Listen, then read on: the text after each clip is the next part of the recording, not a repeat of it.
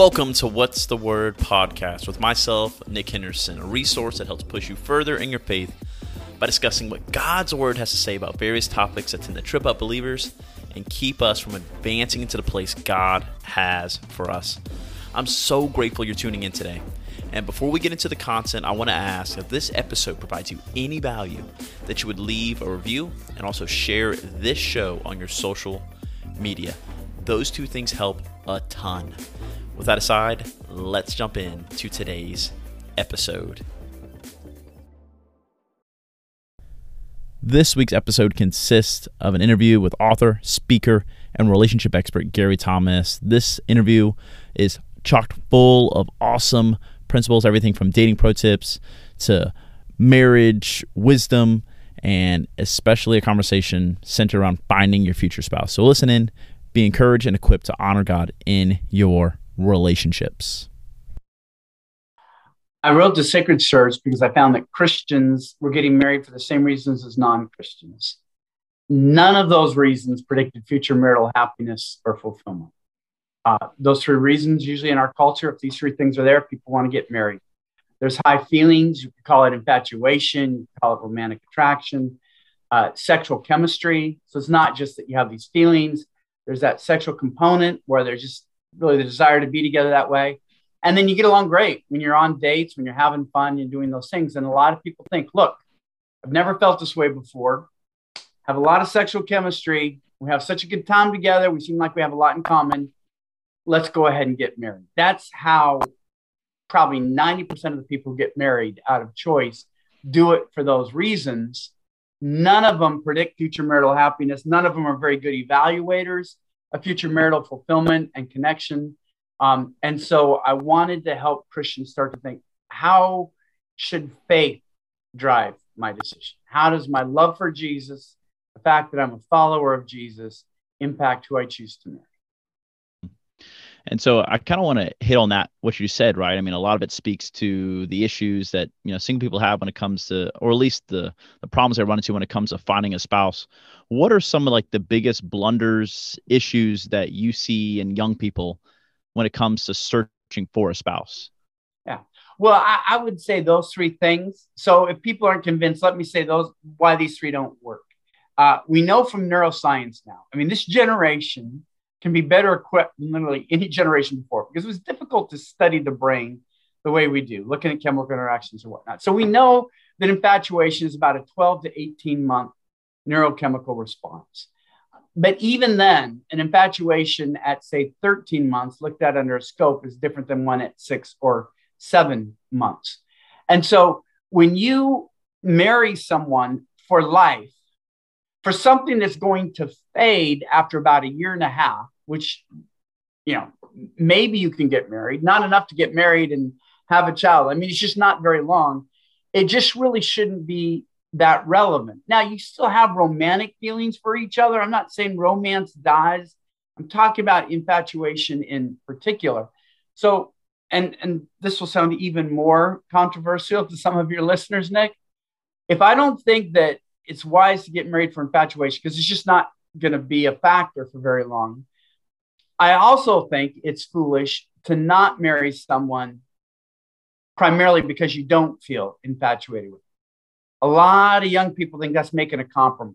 That's a sacrifice that they're selling out by marrying someone they're not head over heels.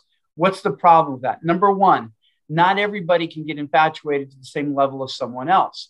Your ability to become infatuated can be related in part to your brain mapping, your sense of security, your sense of self esteem, family mapping. All of those things can impact whether or not you can be head over heels infatuated. So just because somebody seems more intense in their infatuation, it could be, not always, it could be they're just more insecure.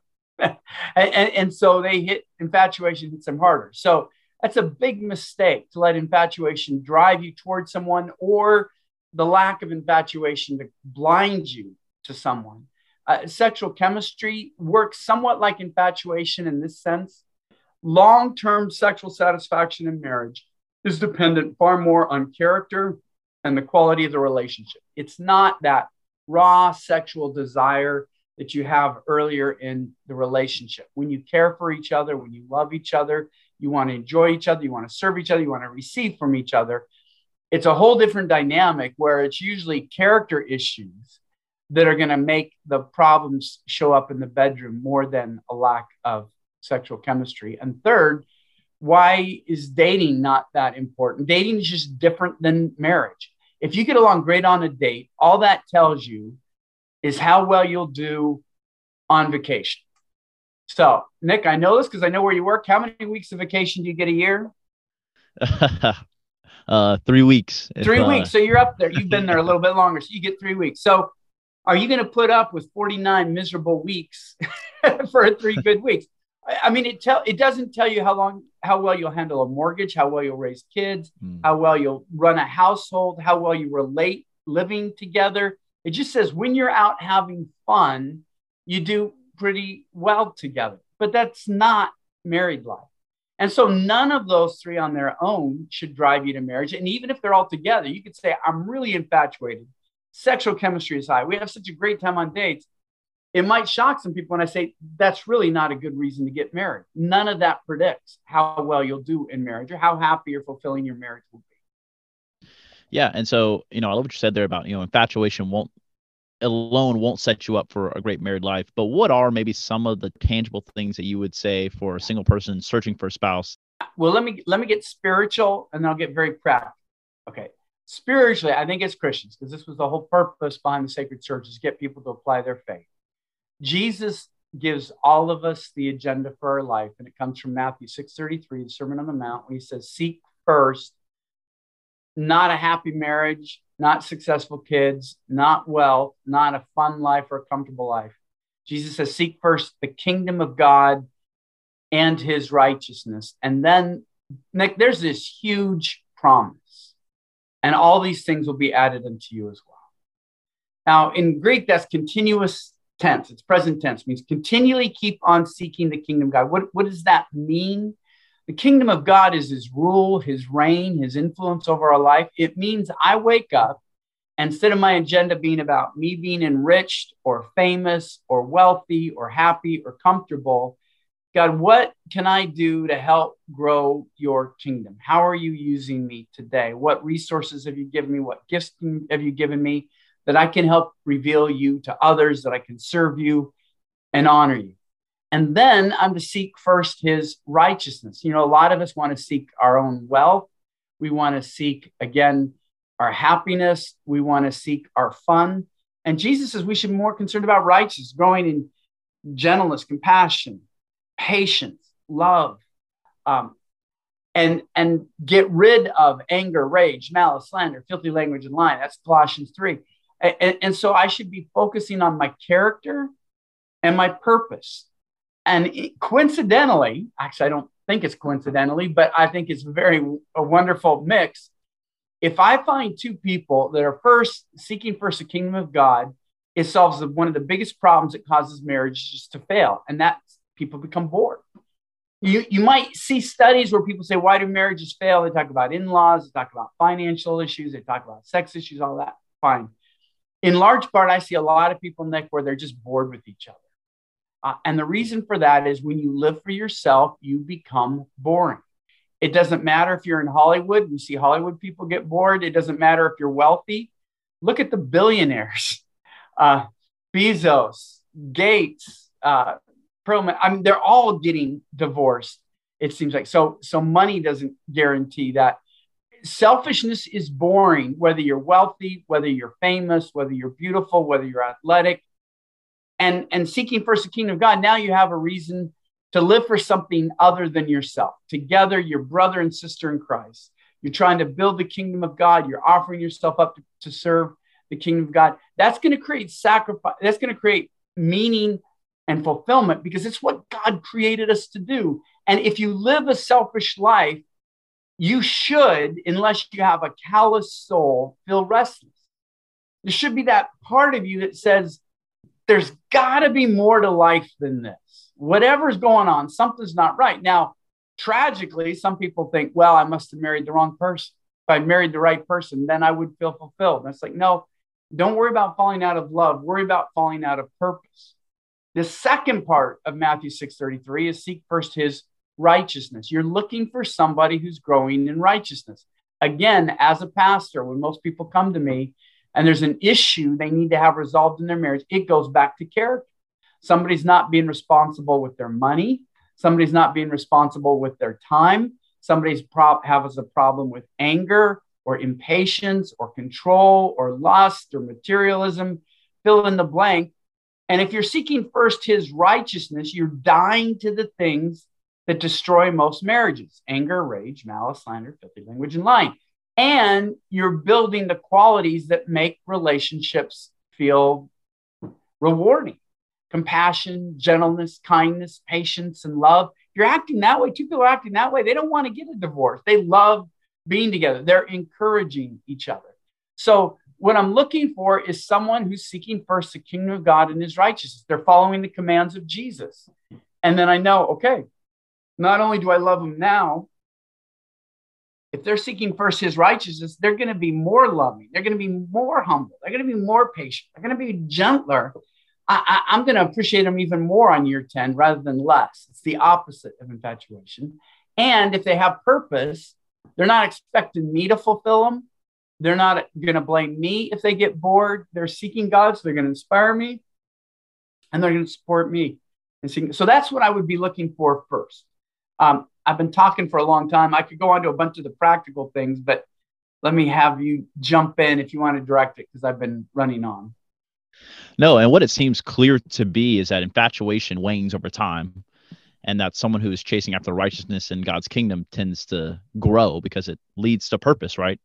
And purpose Absolutely. is what pushes people forward in their marriage, which is what I kind of want to hit on here. You mentioned something in the book this idea of marriage, a great marriage at least, is not something you find like this idea of like, I found the person that I was destined to be with all this time. But instead, of something that you find, it's something that you make, that you create, that you build. What do you mean by that? Could you go into detail and expound on that for the listeners? Yeah, that it's one thing to say I do on your wedding day. It's another thing to say I will. It's easy to say I do on a romantic day when you've spent tens of thousands of dollars to invite your closest friends and family members there. What matters more is saying I will. The certain that the persevering things you need to do to build a relationship that lasts. Uh, James 1 4 has, I think, a powerful verse for Christian life and for relationships. So he says, Perseverance must finish its work so that you may be mature and complete, not lacking anything. So what James is saying is, uh, you know, growing in Christ isn't rocket science. You need time in the Word. You need to pray. You need times of worship. You need times of service what happens is we start to get bored praying, so we don't pray. We don't get out the pop out of the word we used to, so we don't get into the word as much. Worship, feel like we've been there, done that. We go for entertainment rather than ever service. And, and so we stop growing because we're not persevering in the little things. And the same thing is with relationships. When we're infatuated, we talk, talk, talk, talk, talk. We resolve conflict. Can't even imagine going to sleep if I don't know everything's okay between me and my loved one we give each other gifts. We affirm each other. You do everything you have to do to help each other feel close to each other. And, and so then when the feelings die down and the sexual chemistry dies down a little bit, you stop touching, you stop resolving conduct. It's not worth the bother. You stop doing all of the things that, and, and so voila, suddenly you don't feel close anymore. And, and so good marriage isn't something you find. It's not I, I do think it really matters who you marry. But I also think that just because you married somebody who's a good fit, that doesn't guarantee a good marriage if you're not both willing to work on the relationship. Um, I can be in great shape to run a marathon today. I'm not, but let's just say I have been in the past. That doesn't mean I'm going to be in great shape to run a marathon in six months if I stop doing the training. Anybody that's done it, if they've lifted weights, okay, fine. You can bench press 300 pounds today. Don't lift weights for six months. Tell me, can you can you bench press 300 pounds? Probably not. Um, same thing. You could feel really close to someone, and he can even have the hardware where you're actually a pretty good match, but you've been ignoring each other. You haven't been resolving conflict. You haven't been touching. You haven't been from each. Suddenly, you're going to feel very distant from each other. So you want to marry someone who is relationally skilled. Because if you're infatuated, it's the infatuation that is making you feel close, but it's not going to last. If you want a marriage that lasts, you've got to find somebody who has relational skills. They know how to resolve conflict in a healthy way. Um, they have character issues that doesn't repel you. That they, they do a lot of things. I think humility is a very important thing. Being a giver instead of a taker is a very important thing. These these are issues that help you keep getting closer through the years rather than feeling further apart. Yeah. One thing I want to give you an opportunity is to kind of give the listeners your final thoughts, but I want to have you do it through this question. You know, I know you have kids of your own, and you know, at one point they were 20 somethings, you know, teenagers, whatever it may be. What advice maybe did you or do you wish you would have given your young kids when it comes to dating, when it comes to searching for their future spouse? Yeah. Well, they had heard me do sacred search seminars. so they had heard a lot of this. With my son, though, I remember having a very specific conversation. He's now married, where I said, Graham, here's your goal. Because this is not what I did, Nick. Um, you know that phrase, what would Jesus do? I could have given him braces. What what did your dad do? And then do the opposite. It might have been closer for what they should do. I was not a healthy dater. But um, I said to Graham, here's three things that should be true if it's a healthy God honoring relationship. Number one, if you break up, because most often you will, most people will have six exclusive relationships before they marry someone. So um, if you're normal, you're going to go through through. Although Graham married his first real committed girlfriend, but number one, if you break up, she should feel better about herself. The way you treated her, the way you affirmed her, she should feel better about herself. She should feel closer to God. You don't want to have been a temptation. You want to encourage her as her brother in Christ. And number three, she should feel better about men in general. Shouldn't feel like, man, this is the way guys are. I never want to date again. I go, it's not a contract to marry someone when you start dating. You can't do that. You don't know. But if she feels better about herself, closer to God, better about men and John, it's been a successful God honoring relationship. You've helped lift her up. She's helped lift you up, and you guys can go on your way. And, and so that's what I think we want to do is have relationships. I really think that's Paul's whole message about not getting physically intimate before we get married. And in First Thessalonians, a lot of people talk about problems of purity movement and all of that, and that if, if you get involved sexually, you're ruined and stained and nobody's going to want you. That's not Paul's approach.